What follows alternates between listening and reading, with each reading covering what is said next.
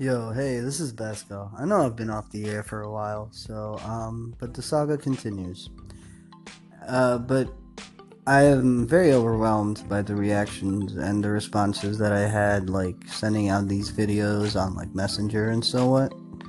I mean, I, I just don't, like, um, yeah, I, I just don't send them out, like, you know, like, knowing who I send it out to. I just send it out to random people on Messenger and Skype, and I just like share it on like a thousand Facebook groups I'm on. Um, so yeah, and I I didn't expect anyone to get back at me, but a lot of you did, and a lot of people that you know I didn't expect to hear from at all uh, got back to me with questions, and. Um, and these were very like some of them these questions are like you know very broad and can be like um, an entire subject of a segment, but I thought I would, you know, first like get rid of these questions, um, uh, tackle these questions first, uh, um, get them solved before I move on to the story of the Maoist to Nepal and me and uh, my teenage years. Of course, there's like earthquake and like me first time, me coming to America for the first time, and like Michigan, my time in uh, Ohio, in Omaha, and, uh, and of course New York, New York. Um, and then in Pittsburgh too. But you know, I don't know, you know, how long this is gonna take. Like, I, I probably it's like a year of recording if I like tell you all these stories, like all even the little, little intricate details about you know um, my relationships and, and uh, how I developed into like who I am today. Um, but like I said, uh, the first question that I got was from a comrade back in Nepal who I went to school with. Uh, his question reads, um, well, yeah, I mean, I, I can just condense it into, like, he sent me a whole paragraph, but I'll, I'll just condense it into a, a singular sentence, you know, which is basically what is the difference between um, the working class in our part of the world um, and the working class in say America, or Europe, or or all these other countries. Um, let me start with with home first. Uh, with South Asia, say Nepal, India, Bangladesh, uh, you know, um, Pakistan, um, China, so on. So the working class in these um, in these nations, of course, um, or these nation states, I would rather say, um, are people that have you know um, that have no access to certain things that um, that would define um, a, a good standard of living or a satisfactory standard of living, right? Um, of course, we talked about the Kamaiyas, the serfs, and like there's plenty of like communities in northern India. Bastar comes to mind. Um, like a lot of like these uh, communities that you know are like farming communities first, uh, uh, and then you know there are some communities that got forced into uh, factory labor uh, such as the Bangladeshi working class, which were mostly predominantly farm hands that were, you know, forced to work in factories because all of the farms and all of the land was sold to uh, multinational corporations and multinational companies, um, you know, for cheap labor. And you had incidents such as the Rana Plaza fire, where a lot of like workers died inside the factory fire. Now you have also um, working conditions in China where you have nets on the windows uh, where people don't jump out and commit suicide or like just workers not trying to escape from like you know uh, unhealthy conditions. So yeah, in in in a way, if you compare these two in in in terms of their suffering, say the first world worker and like you know a worker in the third world, that if you say, hey, who who suffers the most? It's always going to be the third world worker. But I do believe that that is comparative suffering, which is something that I believe has never really accomplished um, any kind of like valuable um, discourse. Uh, so, what does define the working class in the West, and what does it define the working class in the East? Well, there have been like recent uh, developments in leftist theory. Uh, for example, the precariat, which is the precarious proletariat, which is what we call workers in the third world, because these proletariat, that is the working class, are put under precarious uh, uh conditions. And this also applies to the uneasiness uh, that is faced by the workers in the West with their jobs going overseas to these horrible conditions that these people, um, the people from the third world, from South Asia, from what I know, suffer from. And this has always created a sense of animosity that has also fueled this uh, hatred towards like undocumented immigrants and like immigrants and farmers and, and so on. And uh, well, that's that's also you know that goes with migrant labor, which uh, which I believe is hugely based on on like working class people. Like you, uh, most of your migrant laborers are working class people. You won't see rich migrant workers. That's it's just unheard of. And um, so yeah, that brings you to the point of of you know of that that distinction between uh, people who were working on the land. As I said previously, especially about the working class in Nepal, you wake up one morning you work, go to work in a farm that you know you'll never own, uh, that you'll never like, you know, you know that you're destined to work there, and so are your kids and your kids' kids and like the owners, their like kids will own like the land, and you know, it's it, it is feudalism, and now it has been transforming the the the farms have turned into the factories and. Uh, and they're always owned by foreign hands at, at the same time. So it is almost like colonization has come back in like a different form. However, however, uh, it is it is pretty different because um, it has taken a, a 180.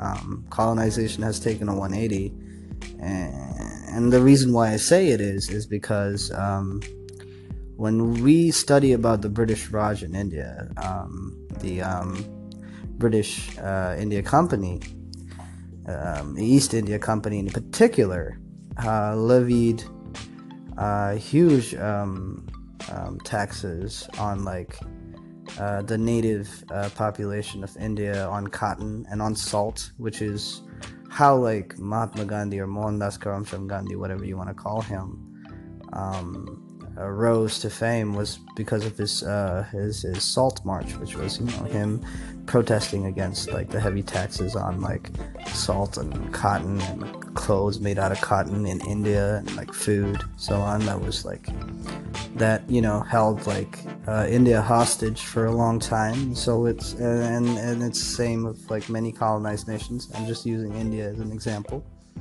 Um, now you have the same kind of like uh, trading almost companies.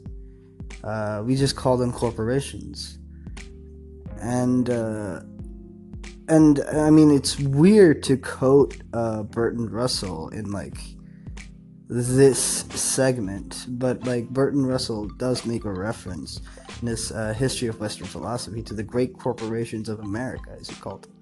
Um, well, now it's the great corporations of the world. And um, uh, what it has actually done is that it has taken place of these trading companies that used to exist. And um, now it has made uh, a sort of like neo colonial um, presence in Africa, in Southern Asia, and many parts of China. And it has actually um, forced the working class of those countries to comply with with their colonial agenda, neo-colonial agenda. Uh, however, now that you know we have um, the right to mobility, or or rather that you know mobility has been made easier for the workers, workers tend to go towards the West, where the conditions seem better, but are not at their best. And for the workers of the be- workers in the West um, who are living in better conditions than their counterparts, they also are in a way economically colonized because in British East India Company, most of these taxes were used to fund the empire uh, was used as bailouts for the for the empire. So just like when um, the British East India Company used to use taxation levied against its colonies for its expansionism and its you know military adventurism and putting down rebellions and arming the empire tooth and nail. You see the same thing happening with say China and uh, with what China is doing in Africa and with you know uh, with the United States, well, all across the world, and even European companies and so on, which is basically taxing their own citizens this time because they have ran out of countries to colonize, and um, actually, you know, um, yeah, basically, the working class people in the Western nations themselves have been colonized by their own government uh, they are paying bailouts to corporations and paying into the system that sustains the state uh, uh, monopoly on violence. It, it, it, it maintains uh, a sort of like supremacy that their governments, the governments of the West, and by the West I generally mean nations, you know, colonial nations, like nations that have benefited from colonialism uh, have now like colonized their own working class uh, through austerity measures. Um, we can talk about austerity at, at great length, uh, but you know, to make it shorter, this video, austerity measures are basically measures where you know taxation is used to like pay off debts while you cut down on like social services, which has been the theme of Western nations ever since the 1970s. The neoliberal um, idea, of course, is is based upon the principle of austerity. Uh, austerity. It's it's basically just pushing austerity measures uh, on the working class of those nations, so their paycheck gets slimmer and slimmer, while um, you know uh, the people in the third world, of course, who get their imported jobs, um, still suffer under horrible conditions. So in a way, what we have in common with the with the working class of the West is this kind of economic colonization. And uh, sure, they might, you know, here in the West, people live better than the working class in the East. But at the same time, let's not lose sight of like what what is really important is that you know both factions, no matter where which part of the world you come from, have zero political uh, autonomy and uh, are not, you know, at the same time, um, are not powerful enough to change their um, material conditions as they be. Now, I'm not saying in the future they can't.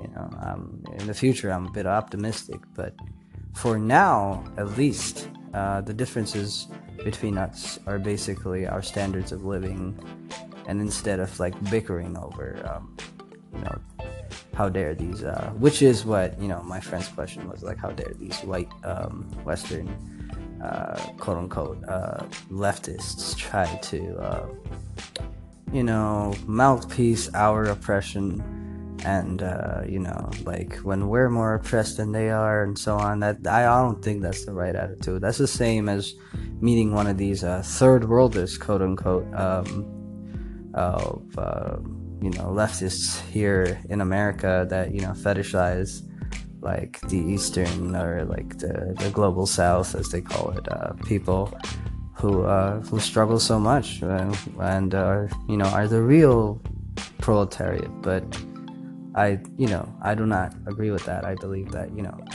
I believe that the working class in the West and the working class in the East have very few distinctions, if any, and uh, we're both working class. And, you know, that's why, you know, working people of the world have to unite. I mean, that's that's a very convoluted answer, I know, but uh, yeah, I mean, I could break it down somewhere in the future, but uh, that'll have to do for now. Uh, I would take another question, but first I gotta get rid of the, the chapter that I was talking about previously so I could move on with the podcast finally. Um, all right. Uh, uh, I hope to see see you guys still tuned into the next segment. Thank you. Hello, fine people. Um, I've been very busy with my activism on uh, uh, within the community, and also trying to get uh, paperwork in order to um, stay in the United States a bit longer. I would like to elaborate on that uh, as as you know as this thing goes on. I hope some of you guys are on board. I don't want you to feel like, you know, I abandoned you or anything. I just got busy with life and shit. You can still see my posts on um, on, on Medium and on um, on other places.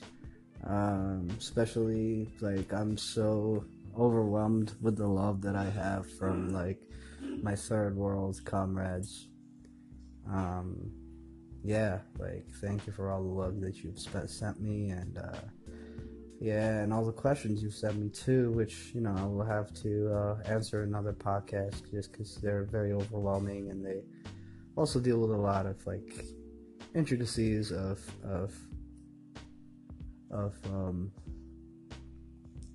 of well the Maoist movement in Bastar and the Maoist movement and the New Left Coalition in Nepal, which I can talk about at length and uh, also you know local politics here in the United States and uh, and anywhere else in the world. Um, also, the rise of fascism in Italy. That's something I'll have to cover eventually, I think. But for now, um, I would like to uh, talk about my first encounter with Nepalese Maoists. The first ever Maoist uh, that I ever met was, um, I just call him Kancha, um, was a bricklayer worked in a in a brick factory all the way in Bhaktapur. This was basically a rural part of Bhaktapur, which is basically about I think 21 kilometers. I don't know how many miles, but 21 kilometers away from Kathmandu, where the epicenter of that urban life was. That fine divide between uh, the rural peasantry and the urban urban peasantry or the proletariat, uh, however you want to keep it, however you want to talk about it. Uh, so I was 15 at the time, and Bhaktapur had this weird um, history with uh, working class radicalism in in Nepal, um, particularly because if you look at many of the many of the communists in, in Nepal, they have always come from or have based some sort of their belief in and from Bhaktapur. So, uh, uh, like, it has always been a stronghold for the CPN UML, which was known as the CPN UML, which was basically the Communist Party of Nepal uh, at that time. However, the Maoist movement was just brewing, and I was uh, 12 at the time, and uh, me and my friends, we uh, and uh, some of my cousins, well, mostly my cousins and me and a friend of mine, we uh, we visited this um,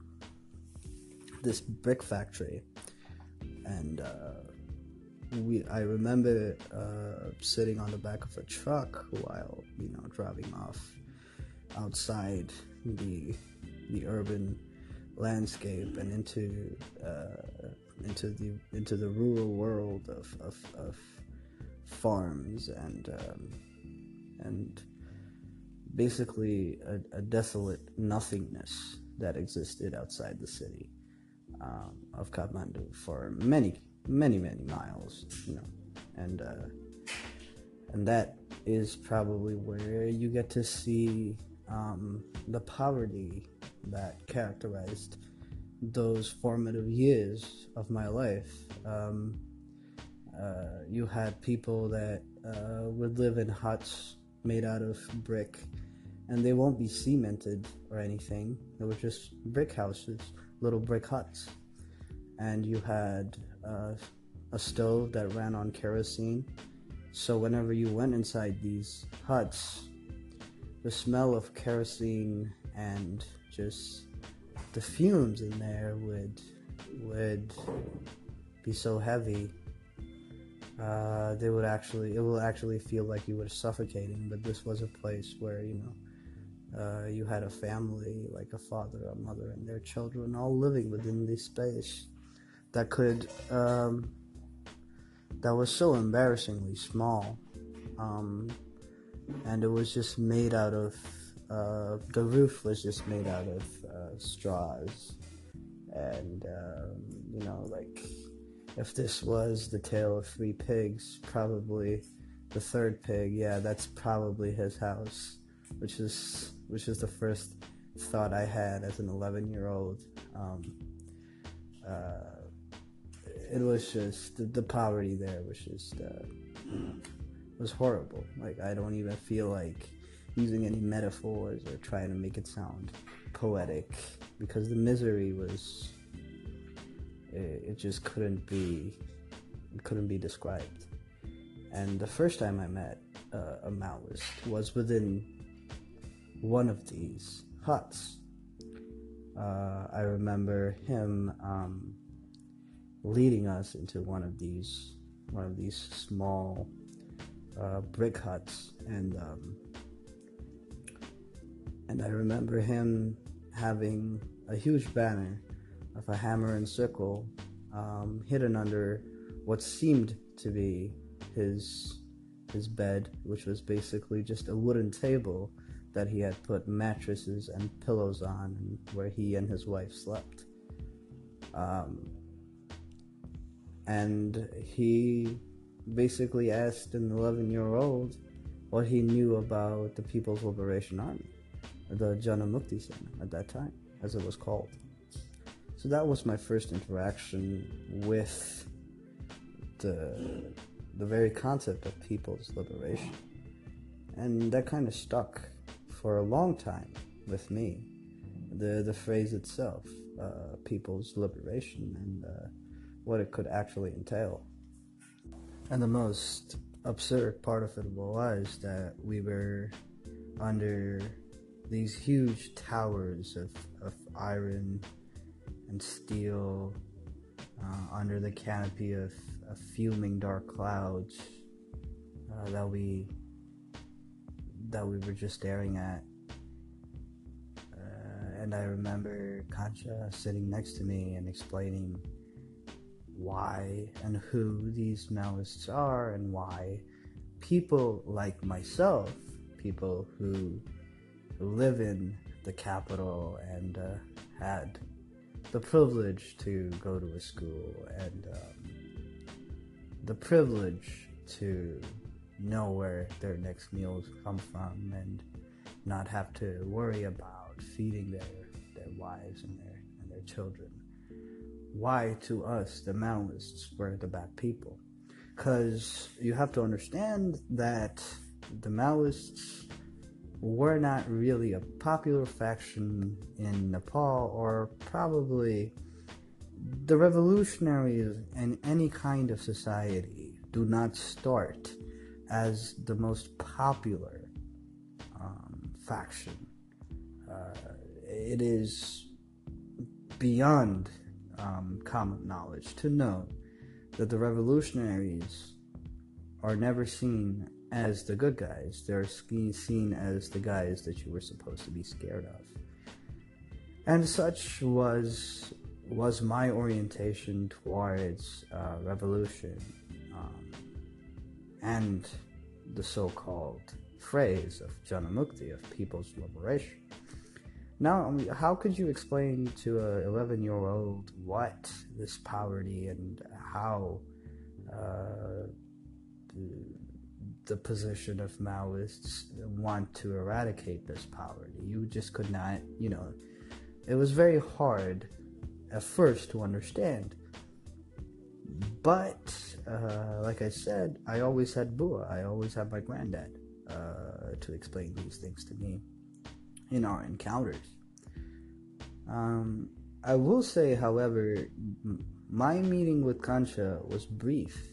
Um, that was it. That's probably the most uh, most outstanding memory I have of my, you know, of my being 11 years old was this conversation I had with Kancha about um, these people in faraway jungles that are carrying rifles and are shooting at at um, at police at at the Royal Army. These were not bad guys. These were just, you know, uh, people who had been pitted uh, against the state for a cause that was larger than themselves. It was very ethereal. The um, uh, the explanation that he gave, uh, much of it, which much of it is blurred because you know you don't remember a lot of stuff when you were 11 years, but uh, a lot of it actually stood out. Um, and I remember recalling that conversation uh, a year later when my granddad had come over to town to visit my mother and me. Um, this was one of my first conversation where I actually brought this up with anybody, and um, and the Maoist movement had actually struck a deal with the Congress Party in order to come into government, and the whole overthrowing of monarchy that was dealt with, and uh, there was going to be, uh, you know, a constitution assembly, a constituent assembly. There were going to be elections and so on, and the heirs of that time obviously were very political, um, and uh, everybody had you know, delved into this kind of schism that comes naturally in you know any kind of uh, liberal democracy, any kind of like electoral democracy. There's always a schism that you can be obs- that can be observed from the masses that vote. Uh, for example, the the previous um, election here in the United States actually was was probably a, a very well documented phenomena of that that schism of of polarizing opinions and how you know people live in two different worlds uh, on the same block. And that was obviously the case in Nepal because you had a multi-party democracy.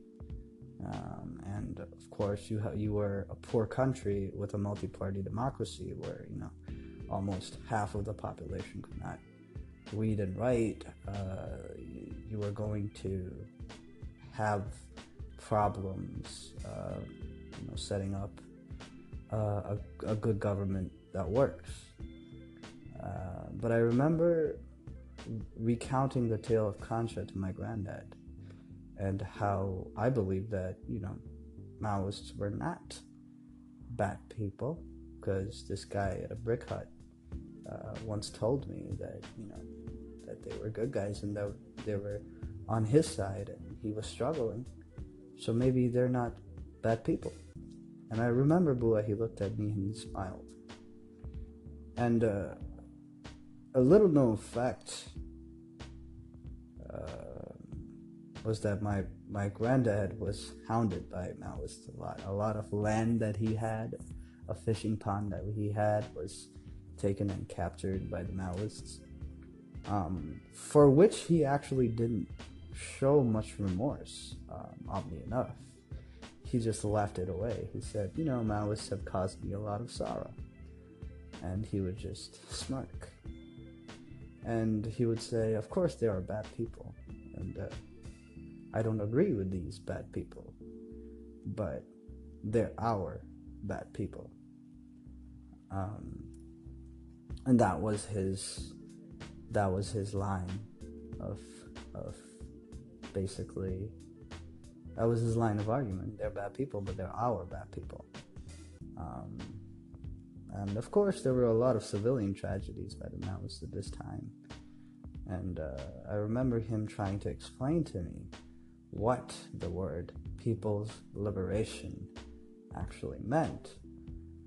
And uh, I remember he he he asked me if I knew who Martin Luther King was. Uh, Martin Luther King Jr. MLK. I said yes. Um, he was a follower of Gandhi, which is basically the most uh, most uh, most common thing you'll hear for, from someone in South Asia to say because that's our first introduction to Martin Luther King.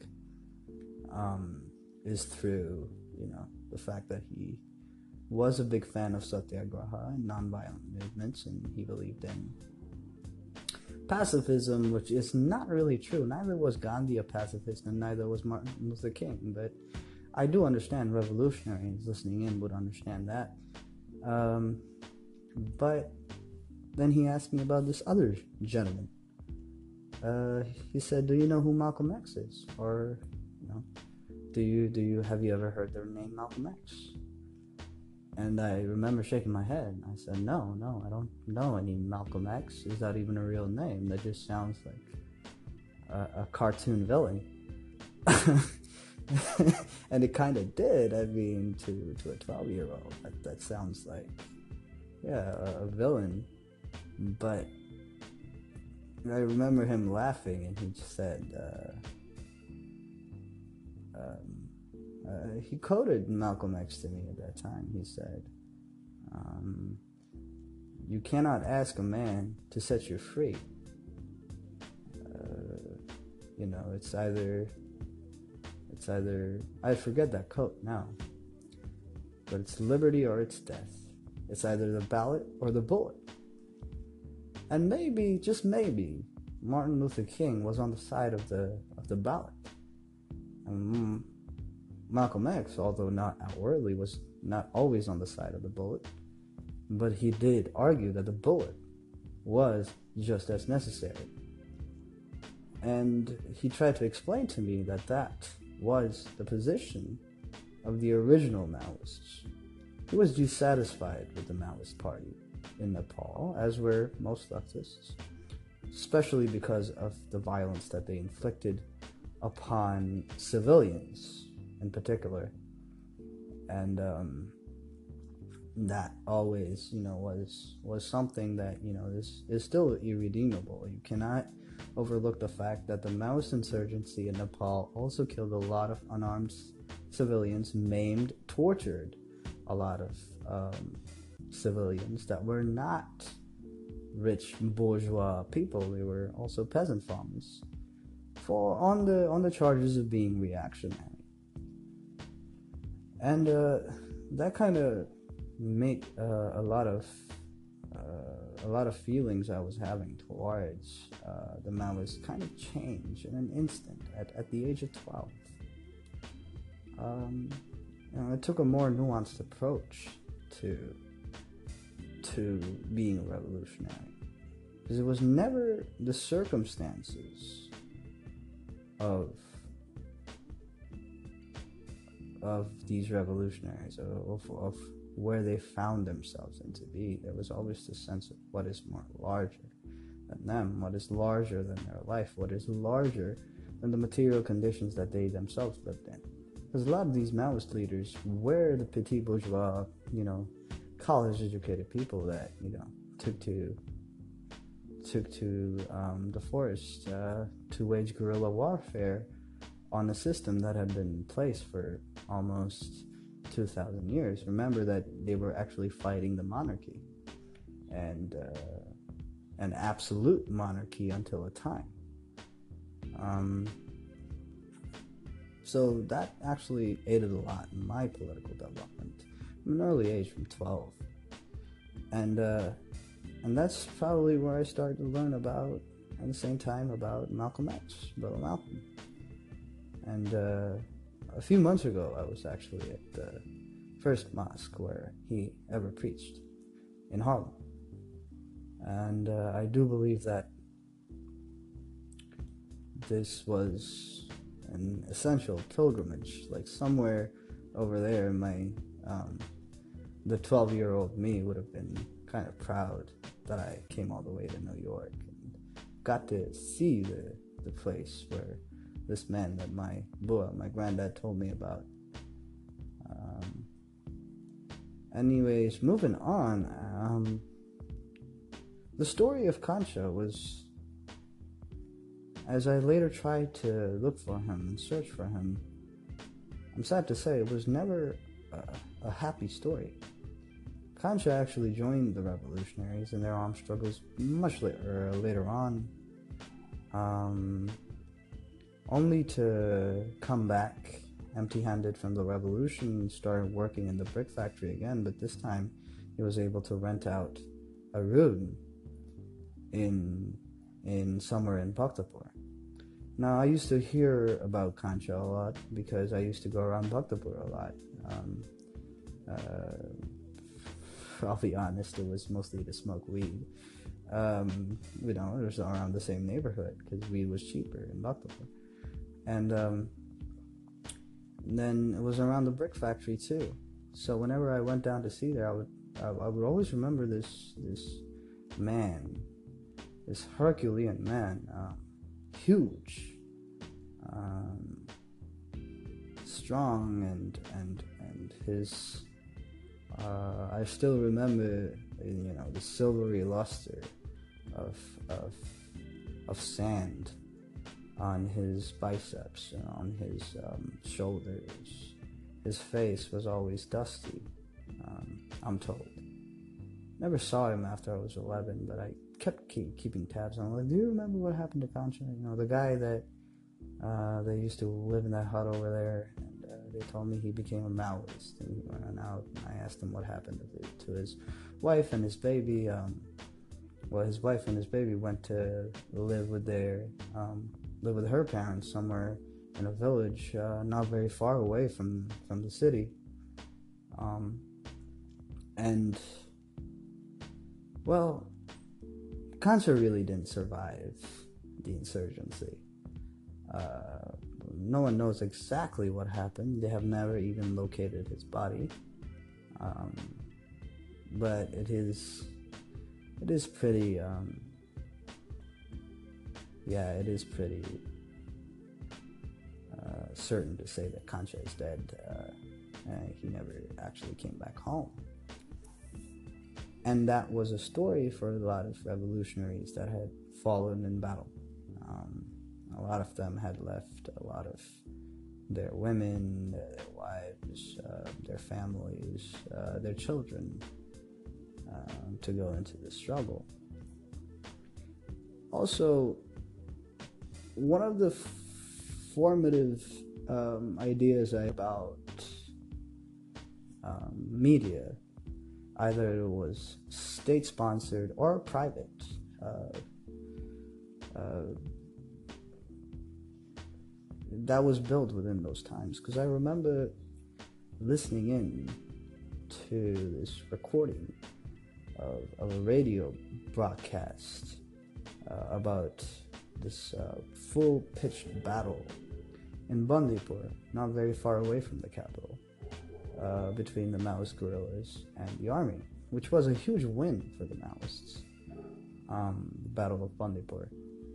Um, and I remember rec- listening to that recording on the radio, and it, it, it came with that nationalistic fervor and the the way the, the the man on the radio was describing this this the scenery this um, and he, it was very poetic. He was even he was even using onomatopoeias almost as if you know this guy was some sort of expert on literary criticism.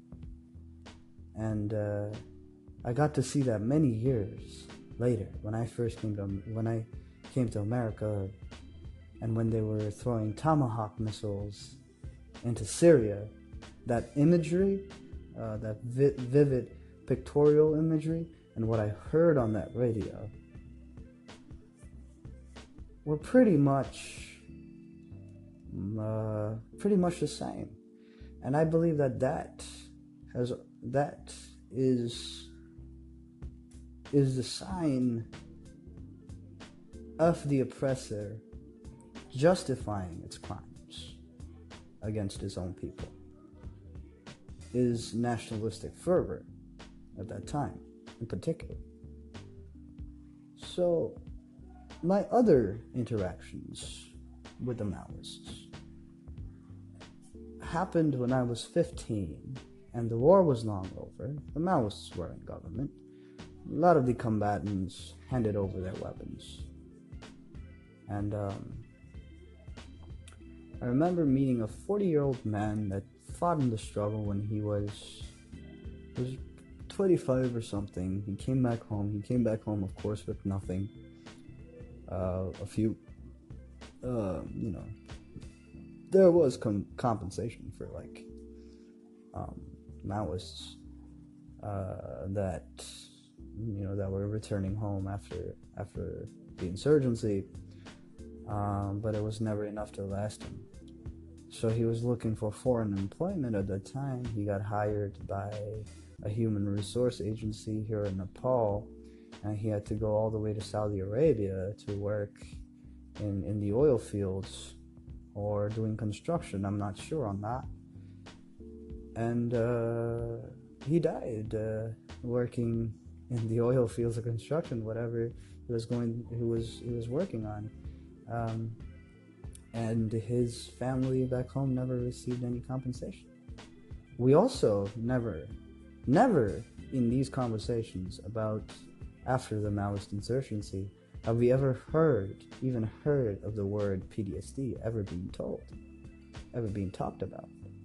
Um, that uh, also is something that, that has stayed with me because we have never talked about uh, the mental implications of, of that that long struggle uh, of living in forests, of, of um, you know fearing for your life, uh, and coming back home and trying to adjust to this uh, this rural, rugged, poor society that already spits on the poor. We have never even talked about that in Nepal. That discourse does not happen, and it happens a lot in the United States, and that's something I've learned that a lot of these Maoists never got to actually talk about uh, what their mental um, mental situation was at that very time. And I, I guess I had sympathies for the Maoist cause, but never sympathy for its methods, its, its civilian uh, executions, its you know bombing of public transportations and buses, uh, this um, indiscriminate killings of, of school teachers. That was something unforgivable.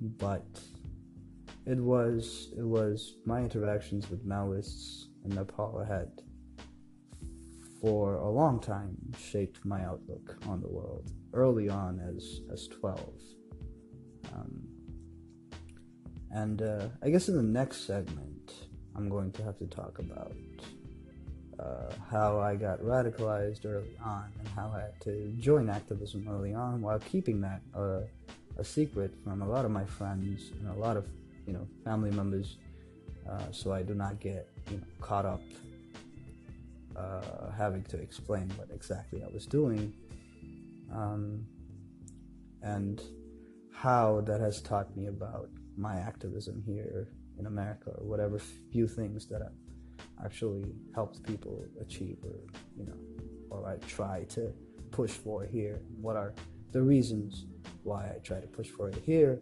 The next segment I will actually talk about guns you know the, the favorite subject uh, that happens to just pop up on your newsfeed uh, since the Parkland shooting all right. Um, if you're still listening, I'll see you in the second segment.